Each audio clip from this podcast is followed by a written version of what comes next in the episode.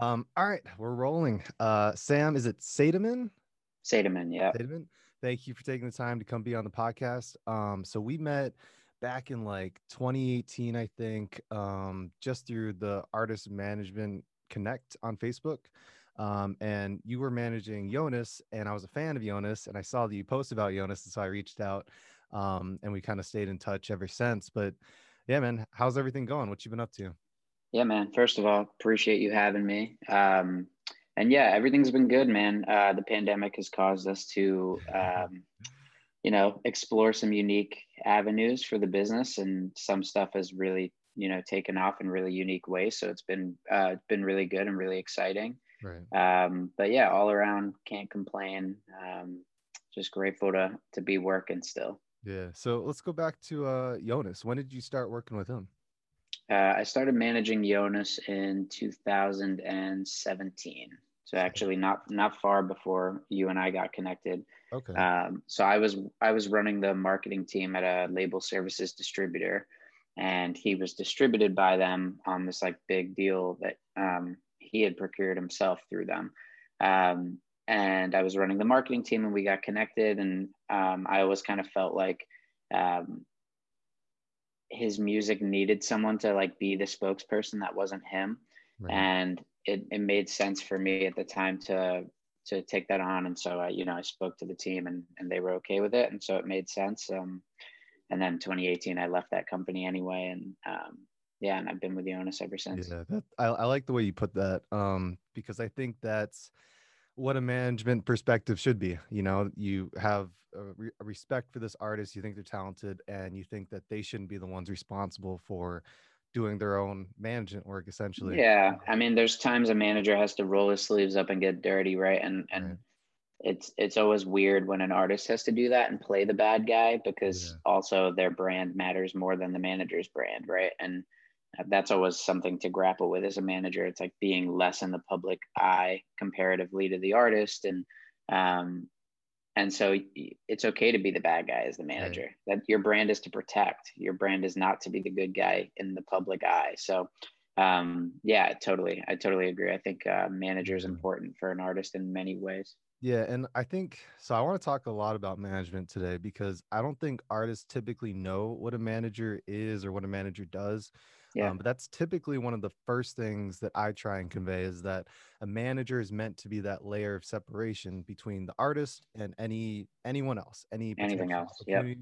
Um, and yeah, you play the bad guy because if the artist can talk to the other artist about you know a possible feature and be like, yeah, dude, I want to do it. Let's let's get it in. Then the manager gets to step in and be like, okay, so uh, are you comfortable with the rate? Are you comfortable with the splits? You know, and and right. down those points. Right, 100%. And I think it's it's super vital for artists especially as you grow. But I do want to clear up some misconceptions about management because I think that is the biggest part um, one of the biggest misconceptions in the music business as it pertains to like artists thinking about building teams out. Um, managers can't most managers can't procure something out of nothing, mm. right? Ultimately, we need ammunition to be as good as we can. Otherwise, what happens is my relationships, I'm the guy who asks for favors. Right. And I'm not necessarily value to a label or to a booking agent or to a publisher or whomever that I'm utilizing this relationship to. Unless there's stuff for them to also win from, it's really tricky. Um, and so I always tell every artist, like, unless you're ready for a manager, don't get a manager or get a manager of similar size to you right. as an artist so that you're um, expectations are level and, and everyone's wanting the same thing. Um, but artists can do it themselves. I mean, you don't need a manager in 2021. There's plenty of technology, there's plenty of ways to um, separate the artist brand and the business brand if needed. Um, so I, I, always try to clear that up because I think every artist watches, you know, a movie or hears a story and thinks right. like the manager comes in and then they're to the moon, yeah. so to speak. Um, exactly. And so yeah that's tough and and i always i always try to harp on that with my clients. It's like ultimately we're only as good as what we're being provided with and what's going on around the brand whether there's fans starting to bubble or you know things some certain growth metrics starting to you know mm. flag us or what have you. Um and so it's really it, it is a really tricky job and you, you never know the exact right time but you got to trust your gut and know like what your communities will gravitate to and what they won't right yeah and i think uh, i've heard this phrase a lot and it kind of resonates is do you have something to manage um, as an artist right yeah. before you get a manager because you're right um, if there's nothing there's nothing happening it's very hard for a manager to to do anything about it. You know, right. we have we have to leverage and capitalize on opportunities. So like a really good example, just because it just happened, was you know Oren got his placement on Netflix. Now I have a ton of ammunition. I'm reaching out to everyone. You know, like there's a lot yeah. to do. Um, but pre- prior to that, for a few months, there wasn't a lot going on, and so I was kind of like trying to figure out what to do, but there was no ammunition at the time. Right, and then you become the favor guy if yeah. you do, if you over lean into that, and you become the guy who's always asking for handouts in the music industry, and and once you're that guy, it's really hard to get out of that. So value add, I think, is so important. And you're totally right. Ammunition is is the name of the game. Um, and I always say, like, as an artist, the bare minimum expectation of your job is to make music. That's that right. is the bottom, the very bottom workflow, right? Everything else is like is what you need to do to build your career for a manager to help you frame and shape and and and pitch and funnel and do all their job. Um, what are you doing to engage with your fans on social media? What kind of content are you creating that's DIY or funded? What other avenues are you exploring? What artists are you networking with for tour mm-hmm. opportunities or for features or, or anything else? It's extremely tricky when an artist just thinks that they can make music and then the rest just happens for them. Right. Right. Yeah. And yeah. one of my favorite um, sayings is that talent is a prerequisite there's so many talented artists but it's like yeah. what are you doing with that talent how much music are you making like you said how are you connecting with your fan base connecting with yeah. artists are you capitalizing on your potential um, yeah. so i guess as a manager where do you tend to draw the line between like delegation of responsibilities like what kind of stuff would you do versus what the artist is working on? I'm never afraid to do more than my role um, is like cut out to be.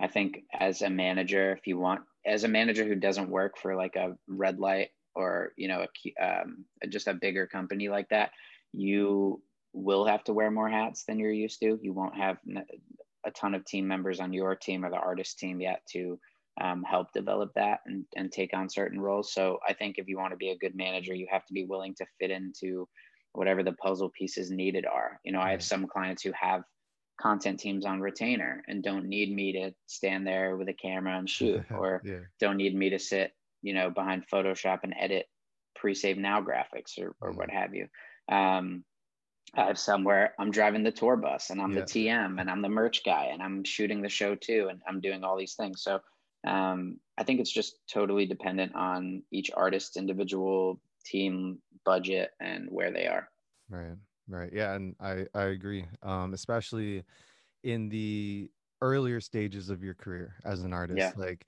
there's just so much to do and you know, you can't afford to hire teams to take care of all the normal stuff. So, yeah, the manager becomes the tour manager and the booking agent and the merch guy yeah. and the show photographer um in all those different it. roles. Yeah. And it's fun. As a manager, it's yeah. pretty fun when you get to do those things because 100%.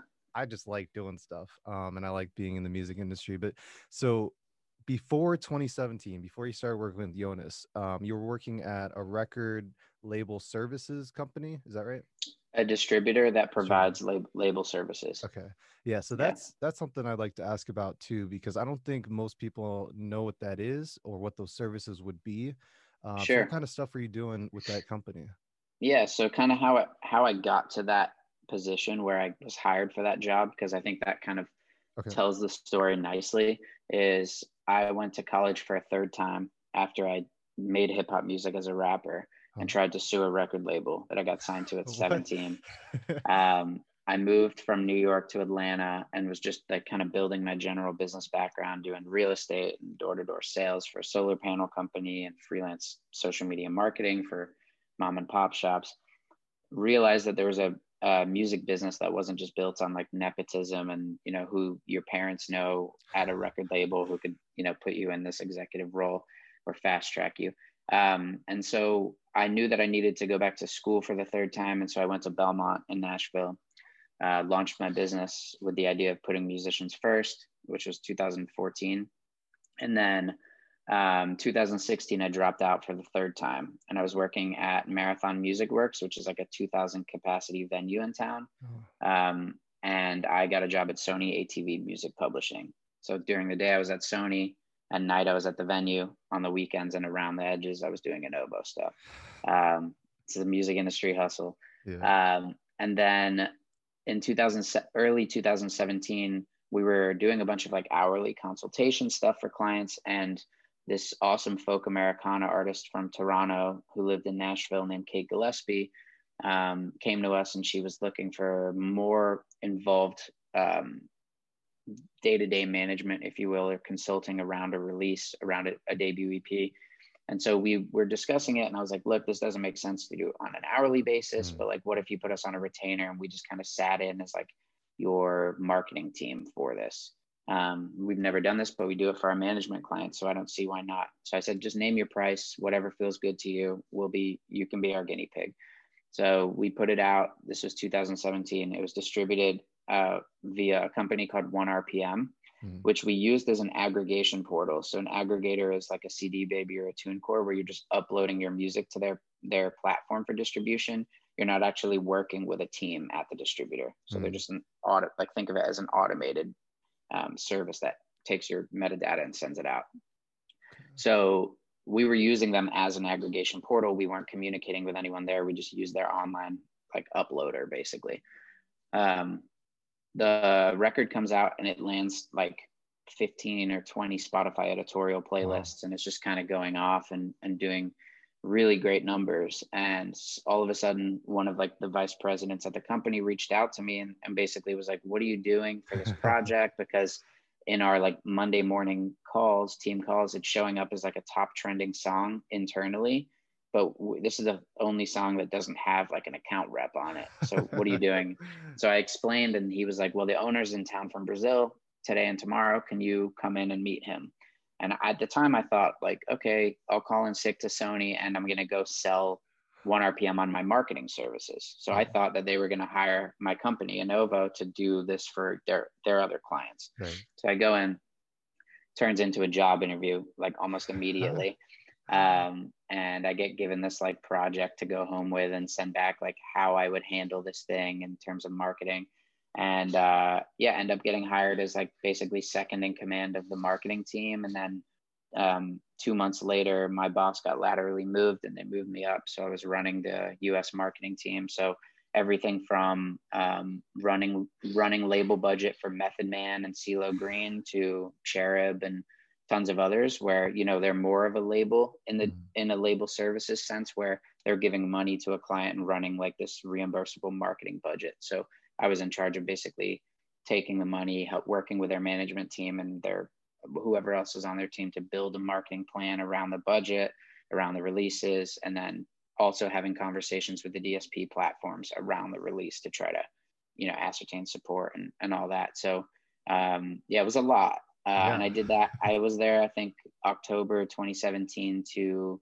June 2018. So not super long, but um, in 2018, I was kind of burnt out and I decided to make the jump to full time for Anovo because we were getting to the point where after we did that release, all these independent artists were coming to us and we were suddenly providing the service for tons of artists, um, and which we coined at the time project management. We still mm call it that. Um, and so, yeah, we were just getting too busy for me to be working a full time job and then doing it with like student employees at night. Um, and so 2018, I made the jump full time for myself, alone in a warehouse office. And then uh, top of 2019, we started hiring and just have been growing ever since. That's crazy. Yeah, that's yeah, it's a weird journey crazy. for sure. Okay. Um, so yeah, let's talk about when you were running the one RPM stuff.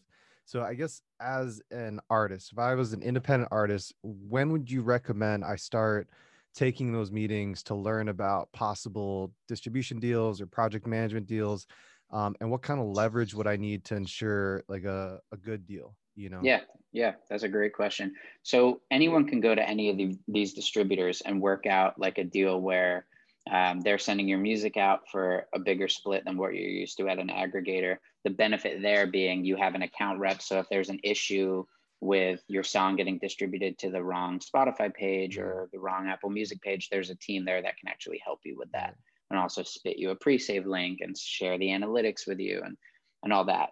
Um, anyone can do that. As you grow, those deals will become more favorable. What that means is distribution percentages will be smaller on the on what they're taking. Right. You might get pitched to the DSPs if you're becoming a priority there and they'll be working with you maybe on some other opportunities as well. And then what happens is as you get bigger and bigger, you can actually work out marketing deals with these with a lot of these label services where they'll put a budget together. So say a 10 song album and they're giving you 50 grand.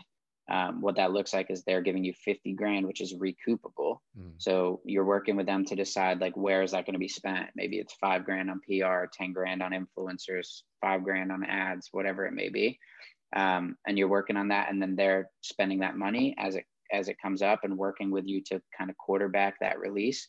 Um, and then they're recouping off the streams until uh, your percentage recoups um, the total. So if it's an 80 20 split your 80% has to cover the, fi- the 50 grand their 20% is their margin.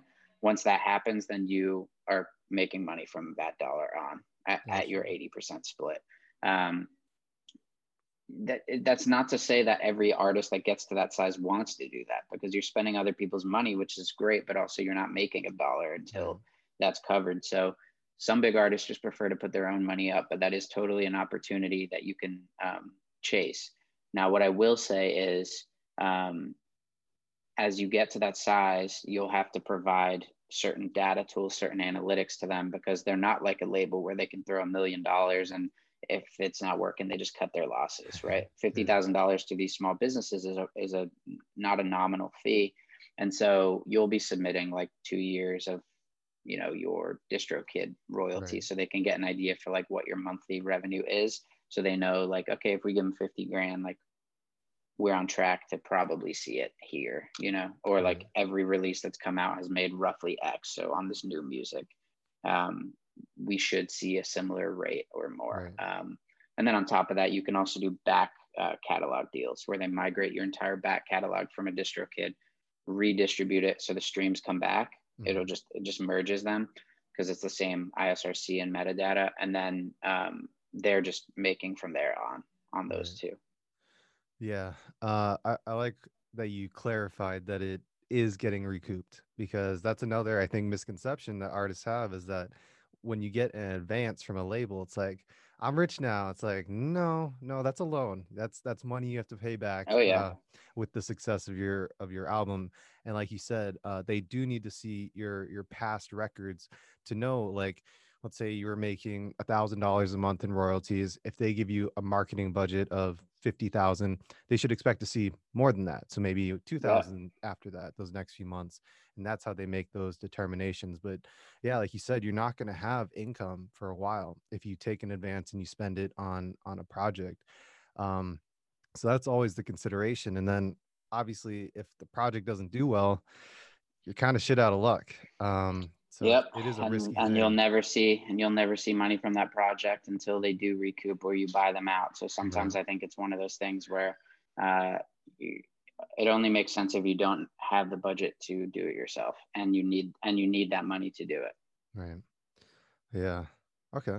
So what do you got going on now? What's what's 2020 and 2021 been like? Uh, are oh, you still in Anovo, Anovo uh, full time?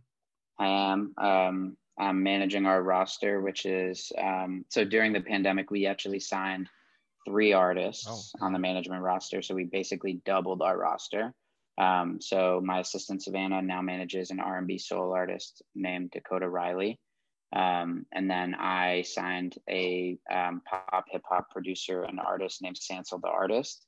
And then we also signed Sammy Adams, which is super oh, exciting. Wow. Yeah. Um, and you know that's a that's our newest signing and um, one that we're super pumped about so that's one side of what we've been doing the other side is we've actually been expanding like crazy um, we had a couple rocky months there but um, in a um, you know in the goal to innovate and and try to find other sources of revenue.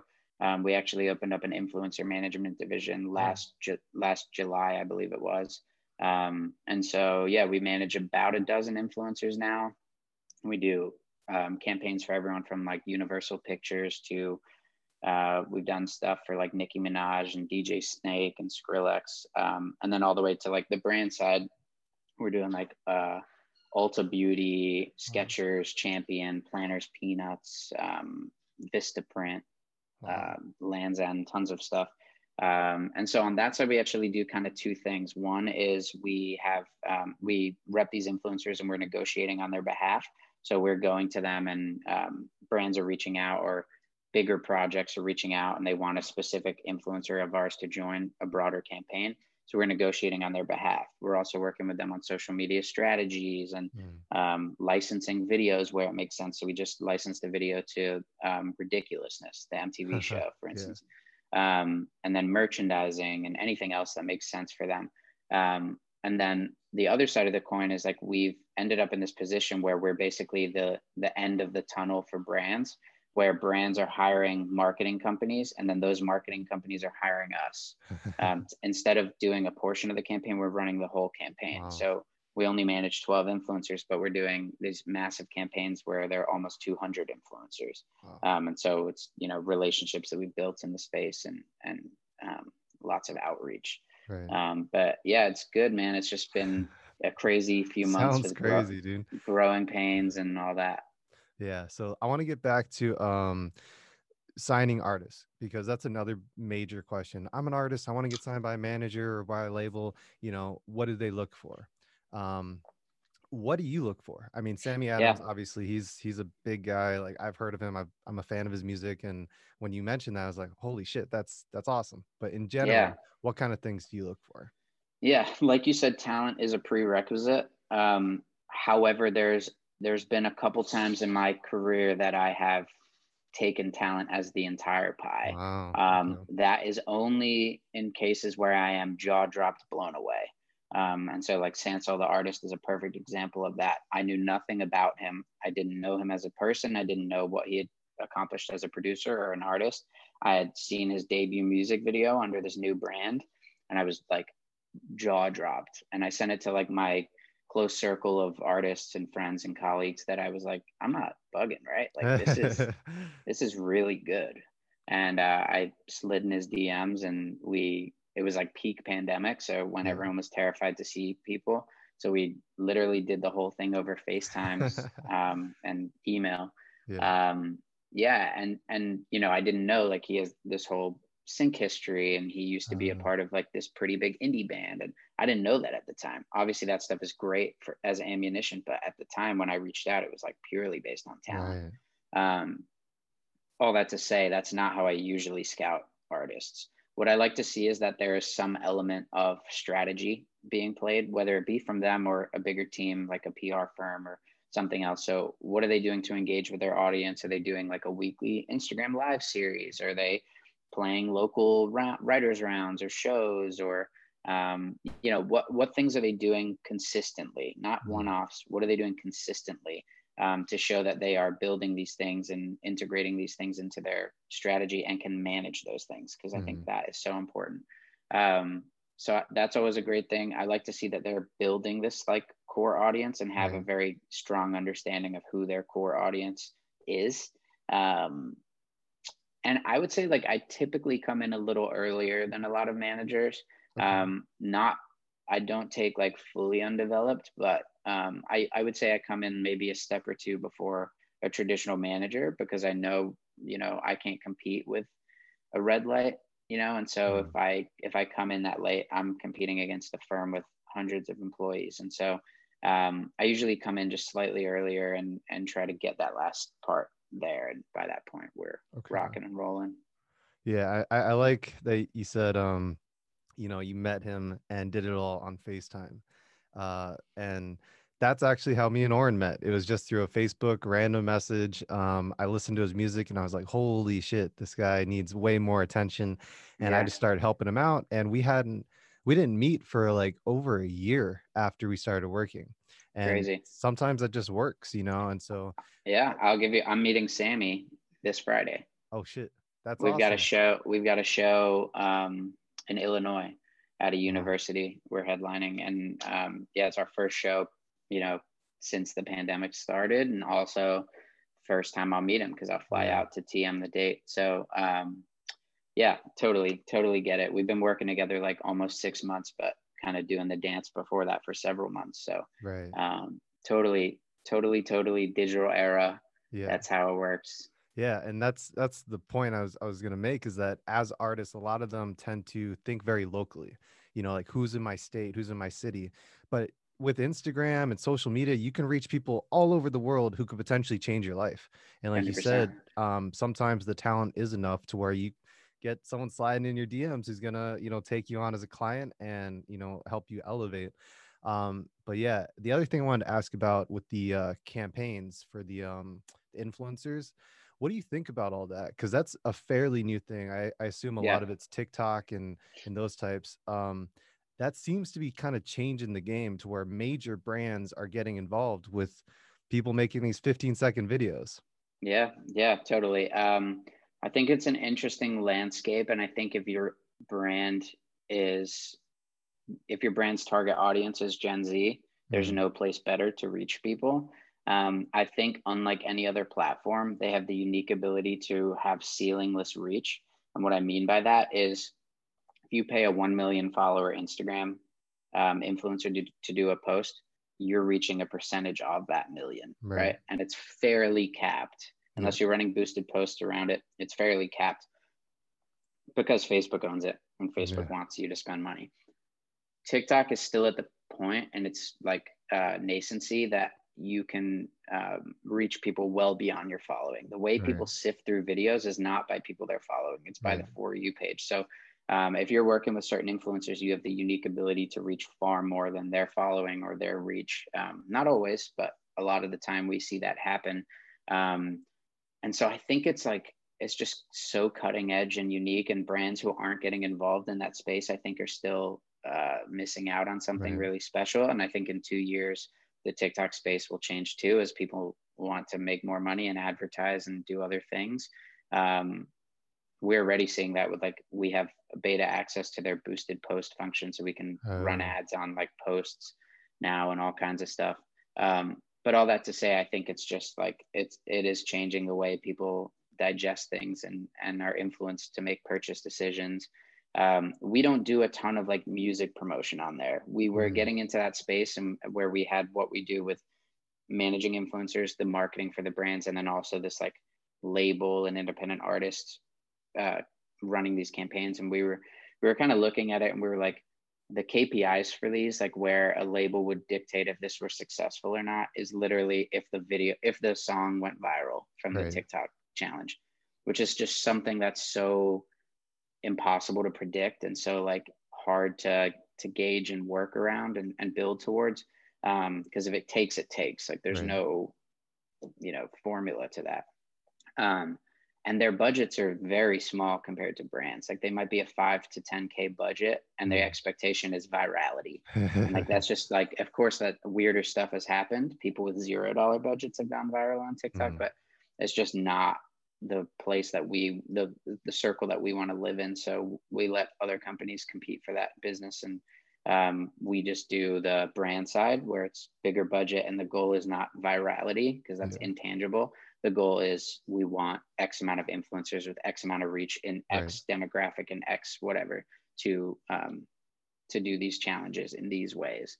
Um, and then on the other side, we join a bunch of those companies that we're choosing not to compete with. We choose their, I mean, we get booked for their challenges all the time Mhm. for our for our influencers. We just chose not to run our own.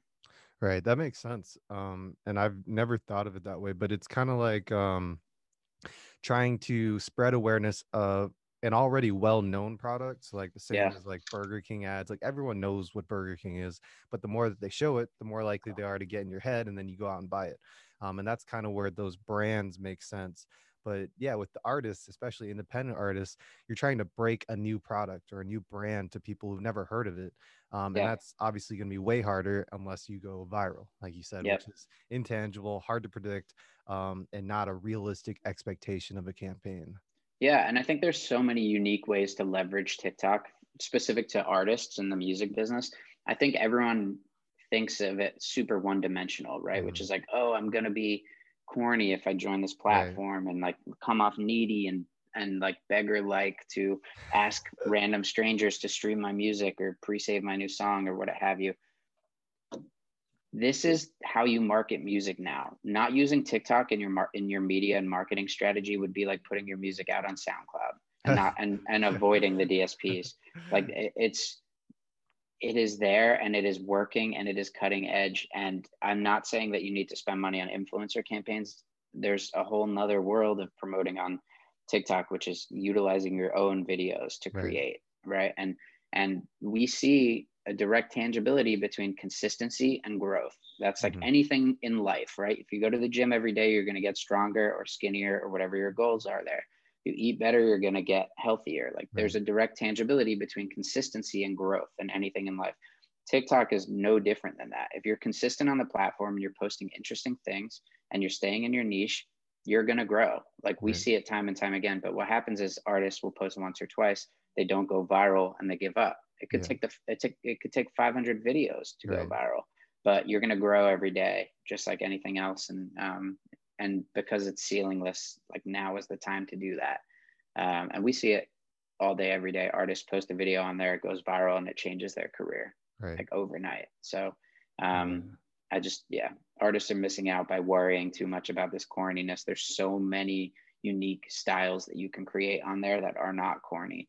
Um, people just you know think of it and stay in that like trapped mindset sometimes yeah it's definitely uh stigmatized right especially as yeah. you get older in the industry you know your 20s 30s people kind of look at it as oh that's just for kids you know it's for those yeah. silly dances and um, and that kind of stuff. So I guess if you were to give advice to someone who's never posted on TikTok or never really used the platform, how would you start? Like if you were a hip hop yeah. artist, you're trying to push a song, would you dance? What would you do? Don't don't post on there until you've lived on there for a week or two. Uh, Spend an hour or two every day just scrolling through your for you page and looking at the style of how people post. Right. There is definitely um, some elements of um, structure to how people make these posts, right? To have some kind of grip, a hook, if you will, mm. something that catches people's attention so they don't scroll right past your video, and then some kind of call to action to later in the video, or something that's like a reveal, or has something that keeps uh, them doing something called rewatch time, where they watch mm. the video and they watch it again and again because that helps the algorithms blast it out to more cold users. Um, but I think the biggest thing is like don't post on there until you understand the platform. So once you lived on there for a couple weeks, you fully understand what TikTok's about. It takes mm-hmm. a little while, but once you do, it's like it makes sense fully. Um, and then just like find your communities. Like, are you a rapper who sells real estate on the side? Maybe you could do some kind of unique thing where you're yeah. like I don't know, like may, there's a comedy angle where you're like selling someone a house and they know they like found your music yeah. online, you know, and you can like make really funny skits or um, maybe you can follow a lot of the trends which are like the if I featured on thing where it's like, mm. you know, I take a track, a famous track and then I wrap my own verse on it. So it ties in a trend and my uniqueness. You can flip that a million ways. I'll give you an example. There's a guy named Biddle, B I D D L 3. Um, and uh, him and I have become quite friendly over um, time from like Clubhouse and other stuff. And um, he took the if I featured on model and flipped it to um, sneaking into blah blah blah studio. And so it's the exact same model, but it's just slightly pivoted to to more of a niche and more of like what his um, content type was going to work like. And so he has like Nicki Minaj sitting in the chair at the studio and gets up to go to the bathroom, and then he peers his head around the corner, and then jumps on her track and raps on it, right? And so it's the exact same model, but it's unique to him. Um, and yeah, so I think it's just one of those things where um, you just have to spend time on there, live on there, and then like figure out what works for you and what doesn't work for you. Yeah, you uh you stole my story. Uh so mm-hmm. Biddle, uh, he's part of my community. He's one of my patrons. Nice. And um he was actually one of my first interviews uh before I called them podcasts. And we Sick. talked exactly about that. Like uh taking something that is very successful, learning how it works, and then finding just a small change to separate yourself. Yeah. And on top of that, being a talented artist, you know, and yeah. actually delivering well and making high quality videos. But I think that is the biggest take, takeaway is just to learn what works on the platform. Just study it for a while. And and don't over professionalize the content. I, I can't harp on this enough. Mm. Artists will take their music videos, cut them into 15 second snippets and post them on TikTok. It's not Instagram. It's not YouTube. It's not Twitter. It's Right. unlike any other platform that's ever existed outside of like maybe Vine. Right. Um, and that that age group, they run away from anything that feels like an ad or anything Yeah. that feels professional. It has to feel personal and authentic. So DIY 100% of the way, everything should be shot on a cell phone, or if it's shot on a camera, made to look like it was shot on a cell phone. right. Um, so I think that's huge. And I'll give you another example just for anyone in here who's heard that Biddle story from you before. Um, I manage an artist named Danny G. He was a D1 athlete. He played three high school varsity sports. Um, and he's a, a pop hip hop artist.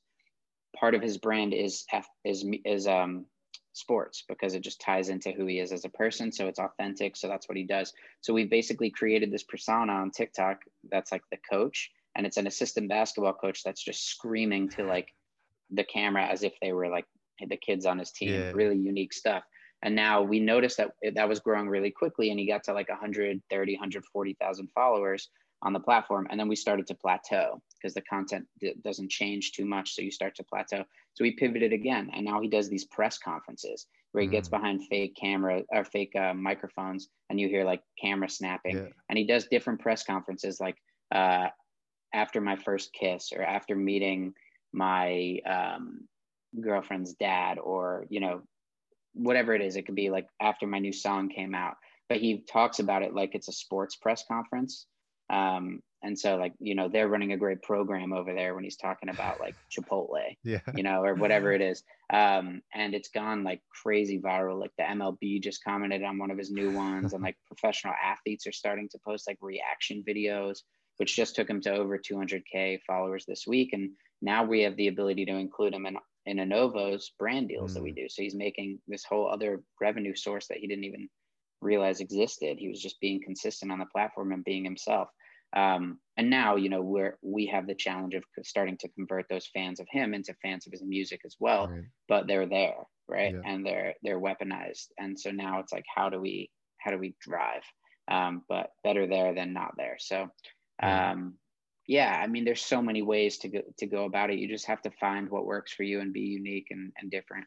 Yeah, and I think what I like that you said is to be yourself because I think what really is happening is that when you're making these videos and you're exposing yourself through these videos on TikTok, the fan base or the followers get to experience the artist as a person. You know, they get Yeah. to learn who you are, what you're like outside of just the songs that you make. Um, and I think that's always a huge part of creating fans. I mean, that's why shows and tours are so valuable because you get to interact with the fans one on one as a person. Um, Yeah. They get to see who you are, who you really are. Um, and I think that's very valuable. Um, Hundred percent. so That's that's got to be a big part of it. Um, Yeah. So I guess 2021, if you if you're an artist, right, and you're asking Sam, what do I do for this next release? What kind of answer are you giving? Because there are so many different areas to focus your energy on, and people Yeah. get overwhelmed thinking, "Oh, I got to make this, I got to do this, I got to do this, I got to do TikTok." What would you recommend? Um, I think I would take it a step back first and figure out what the budget were. If it's Mm. something that has this kind of loose model where it's like spend what makes sense, you know, or it's like I'm really tight on like I only have fifteen hundred or whatever it is. Um, in a lot of ways, budget dictates what you can and can't do. there are plenty of things you can do without a budget, however. Right. Um, it's just contingent on like, are you going to bring PR on? Are you going to run advertisements? Some things you can't avoid spending money on. Like you can't advertise on Facebook or Instagram or TikTok without spending money. Like there's Right. just no way around that. There's a there's a price to advertise.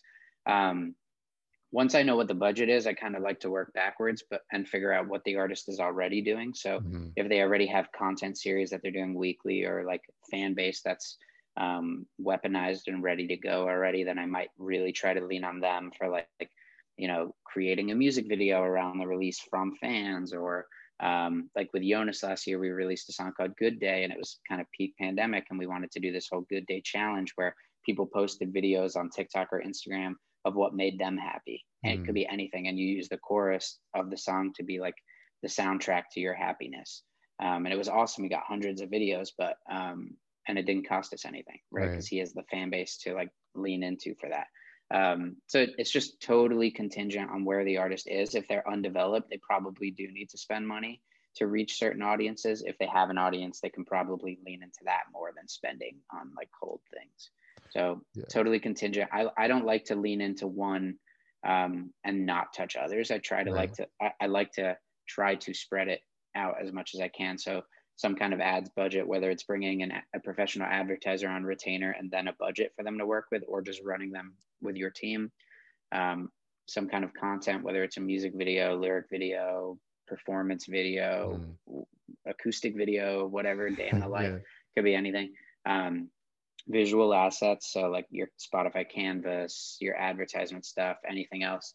Um, and then like maybe you're doing some playlisting, maybe you're doing TikTok, maybe you're doing press, um, maybe you're doing creative marketing, like, you know, something to do with QR codes or something to do with merch drops, or there's so many unique avenues to go. Um, so I would try to like work out what the song's about. Is there anything that's like right on the head? If there is, then maybe lean into that a little bit and try to figure out like, is there a trend that I can build around this or something that people can latch onto around this? Um, yeah and run with it yeah. from there. Yeah, definitely. Um, I, I agree with not putting all your eggs in one basket because you know that often will lead to that basket not working out, and then you, that's it. You're screwed. Um, yeah. But the other thing is, like you said, look at what else has been working in the past. You know, like think about um, what assets you do have, what platforms you do have, what content you do have, yeah, and, and strategize based off of that because typically, you know, if something's working, keep going with that, you know, like 100%. whether it be Instagram or the ads or, or what have you. But um, yeah, there is no right answer. And I think, yeah. And I, and I always carve out a budget within a budget that's like uh, mis- miscellaneous, right? So it's like, okay, we have a 5K budget, like $800 of this is just put in a pool for gasoline. So it's like if there's a fire starting, right? That's where that's where we're injecting that money. So if it's popping off on TikTok, we're injecting that money into something. We don't have to suddenly scramble and try to figure out where we're going to get more money to to like use that moment, right? And yeah. so wherever those moments start to appear is where we start to use that miscellaneous pot. Yeah, that's that's huge. Um, capitalizing when something starts to work uh, yeah. that's that's so important. That's kind of what i've always tried to do too is we try a lot of different things and if something starts to work that's where we put our energy because yeah. why not? Like you know that's that's clearly the thing to do. Um yeah. but yeah man so on a personal note uh you and i we talk every now and then and it's kind of like random hours. So how yeah. do you balance like your your personal life and your schedule? I mean you you do a lot. Uh does it get overwhelming or how do you balance it all gets very overwhelming. Um, in 2019, I made a very conscious effort of starting to put my life before my work. Hmm. In a lot of ways, the first five years of this business, I was working well into the triple digit hours between full time job, part time job, and Anovo. Um, and I was gaining weight and smoking a pack of Newports a day and yeah, putting my life second to everything. So sleeping two hours a night and always being anxious about my work and what have you. And towards the end of 2019, I really made a conscious effort of like 2020 on. I'm like, I called it taking my life back, right? Mm. And it's like I'm, I built this business where I have a team now that I can lean on and support and be supported by and, and delegate to. Whereas I didn't have that in those first five years, and um, and now I can focus on the CEO role and also the management role and really lean on my team to to be um, killers in their own right, and they are, and that's allowed me to um, sleep normally and diet and date and have yeah. a life again. Um, so yeah, I think you know what we do as a company um, and what I do alone are, are very different now mm. versus mm. they didn't they weren't always so um yeah i mean I'm, I'm pretty conscious of it i try not to take like video calls or phone calls after like 6 or 7 p.m. If they absolutely have to happen, then I take them then. But I try to keep them in like the 8 to 6 window if I can, um, Central Time. And uh, yeah, I mean, I just try, I, I do as much as I can to set those barriers up. And like if I'm working on the weekends, it's all virtual stuff. So I don't mm-hmm. come in the office anymore. Um, I try to work from a coffee shop in the mornings or I work from home. Um, but a lot of the stuff like where you're saying like you you hear from me at like two in the morning or something it's all it's all on my phone. So right. like the laptop closes and i'm i might still be working but it's like i'm on my phone working. Right.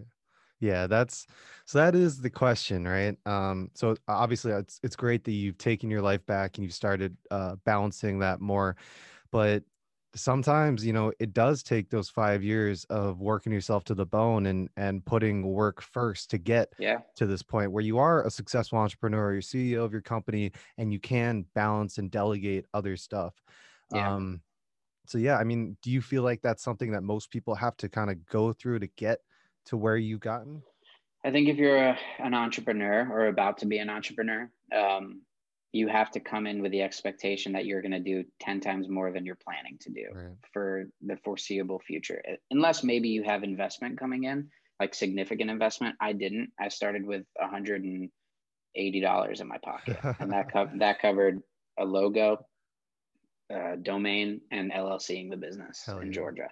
And that was everything i had and the rest was just like funded through earning money in different ways. Um, we never took a dollar in our almost seven years of business. So um, I knew that by not taking money, what was going to be substituted was a longer period of like uh, fade in, if you will, mm. and also uh, a lot more work and a lot right. more hats being wear, worn and a lot more juggling balls in the air and and all that stuff. Um, so I think every entrepreneur has to come in with the the understanding of like you're going to probably going debt you're going to gain weight you're going to have vices that you don't love you probably won't have a personal life um, but as it grows you can start taking those things back and and putting those things back on your radar. Um, you know and that's not to say that i'm perfect. There's definitely things you know i definitely am working answering emails at three in the morning all the time. I definitely sleep badly still because i'm anxious about an artist having an emergency. So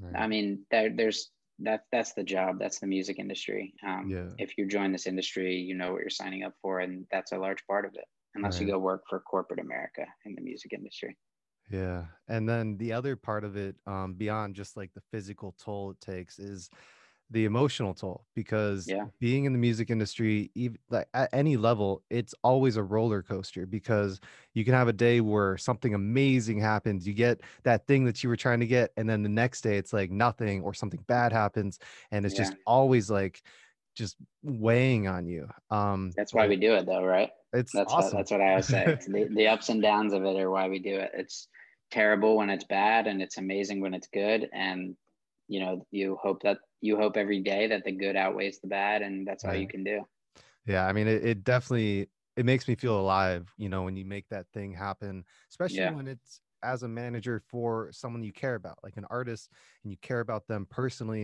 and you're able yeah. to make something really awesome happen for them uh, there's no better feeling uh 100%. Um, I always try to pull myself back a little bit and look at the macro when I'm having those moments and be like, where were they when I started? Where right. are they now? If I see something that looks like like this way, sorry, if I see growth going that way, then I know, okay, like maybe it's not where I want it or they want it, or like the thing we were chasing didn't pan out today, or something bad happened. Hmm. But like from point A to point B, there's significant growth, and that's right. that's what we have that's what we can look at rather than looking at this tiny moment where it dips down um, looking at the broader scheme where it's bottom to top. Exactly yeah the perspective you know like even if you go down 5% you're still up 90% from when you started. Right. Um, but then i guess the other thing is along the way did you ever begin to doubt or lose hope um, that you would get to where you are now? Every day. Every, every day and i still do and i'm i'm not saying that to be pessimistic. I'm saying that to provide any hopeful insight to anyone who's thinking about starting a business. There isn't a day where i don't doubt myself or or what we're capable of. There isn't a day where i don't have those negative thoughts. But like i said you you just hope every day that the positives will outweigh the negatives. And um, we've been lucky enough that seven years of business it has um, right. there have been extremely challenging times within the business, um, especially in the early days. 2014, 15, 16 were so many nightmare moments, you know. Um, yeah. But we stayed strong. I was lucky enough to start it while I was a student where I had lower barriers to entry, you know. Um, and yeah, I, I just I just stayed persistent and and worked hard. Um, so yeah, I mean, there isn't a day, and, and likely there won't ever be a day where that where I don't doubt myself in some way or another, because that's that's the job, and you're always competing and always fighting for everything and clawing your way out of things, and so it's natural that you're gonna doubt yourself somewhere along the right. journey. Yeah, and you know, my only advice to to people on that is just try to keep yourself busy. You know, if you're working and you feel like you're making progress, that's always what's going to keep you going. You know, it's yeah. a feeling of progress, whether it was a write out your tasks. Right. Yeah, write out your tasks. That always helps me. Like if I just take a look at my day and I'm like, oh my God, I'm so overwhelmed just from the look of my calendar or something. I write everything out and then I'm like, okay, what are the things I have to attack outside of these meetings or these calls or what have you? And then I just, all right, I'm going to make sure this one's done before this, this one's done here. And I just check them off as I go. And and just like the excite the like micro excitement every time you check something off it just like powers you to keep going right yeah and there's definitely something to that about making a list of what you have to do and then of course starting with the easiest one just so you can yeah. get some momentum for your day start making progress um but yeah so i guess what do you see for the next couple years or next five years like where do you see this going and where do you want to be yeah i mean the goal always was to be a music management company from the beginning. Um, and while we are that, we have these other divisions um, that have grown and like become huge financial pillars for the business. Um, the reason we built those pillars in the first place was we saw, um, especially project management, uh, we saw, or I saw when I was at 1RPM, all these managers who repped big artists having full time jobs elsewhere mm. and still managing on the side because it's so like this, yeah. up and down you can't predict what income is going to be all the time. And so it's really tricky when you're just eating off the commission and not paid a salary somewhere right. to project and build and live off of. Um, and so the goal was always to like have these other divisions to be financial pillars for the business so the management roster and management side could sit in an office and focus on management when the commissions weren't necessarily dictating them to do so. So instead of having a full-time job elsewhere and managing the other pillars of the business ah. could financially float us to be sitting in the office to focus on this. Um, so that was my idea from when I left 1RPM was like, if I build this side, it will allow managers to sit in an office, focus on management and not have the full-time job as the, right. as the, the barrier to entry. So, um, long term, I think that would be the goal is like to really, really build this management side so that these other internal divisions can then invert and be divisions that happen within the management roster. So if we have a 50 person management roster, then all of these divisions that we provide outwardly right now, all these marketing services get flipped invertedly and are provided services for our roster instead. Um, but that's, you know, 10 years maybe. Yeah. Well, that's awesome. Um, all right, Sam, where can people find you and Anovo? Yeah, you can find me everywhere. Uh, my name is Sam Sademan on Instagram. It's Sam the Manager underscore. There is another Sam the Manager. I'm the one with the what? underscore. You're you're the manager too. I'm Nick the Manager. I didn't nice. know that. Yeah, yeah, yeah. Sam the Manager underscore. Okay. Um, and then um, Anovo, you can just find us Anovo Management everywhere. Anovo Management LLC. If you type that in, it'll come up. Um, but yeah, you can connect with us on any social. We'd love to chat, whether it be me or someone else from the team we can help, we will uh, we will try do our best and try. Awesome. All right, guys, don't don't message them saying manage me. Okay, that's that's not okay. those get archived. I don't even yeah. open them anymore. If I see those in the little preview, it get archived. Right. It's not, it's not how you reach out. Don't send support before you want to be supported. Right. All right, man. Um, well, I appreciate you taking the time. This is a great conversation. I think a lot of good stuff came out of it, and yeah, it was just good catching up, bro. Yeah, dude. I appreciate you having me, and uh, to anyone watching and or listening keep fighting every day, keep striving for greatness, believe in yourself. That's all you got. So yeah. work hard and believe I in think, yourself. Yeah, I'm I'm I'm really glad you're able to share that that kind of insight because you're right. At no point do you ever stop doubting yourself or stop having that fear and that pressure and that stress. You never really yeah. make it. You're always working. Yeah. Well, even label artists, like as you people are always striving as an independent artist to go sign to a label right? But then you get to a label, and now you're the smallest fish in a smaller pool of bigger fish, and you're fighting for opportunities just in a different sphere. So, right. and that, that never ends. That chase never ends. Um, so you just have to constantly realign what your goals are. Yeah, you got to make sure you love the chase because otherwise you're in the wrong wrong job. Amen, brother. All right, man. Well, appreciate you taking the time. Um, yeah. Thank you.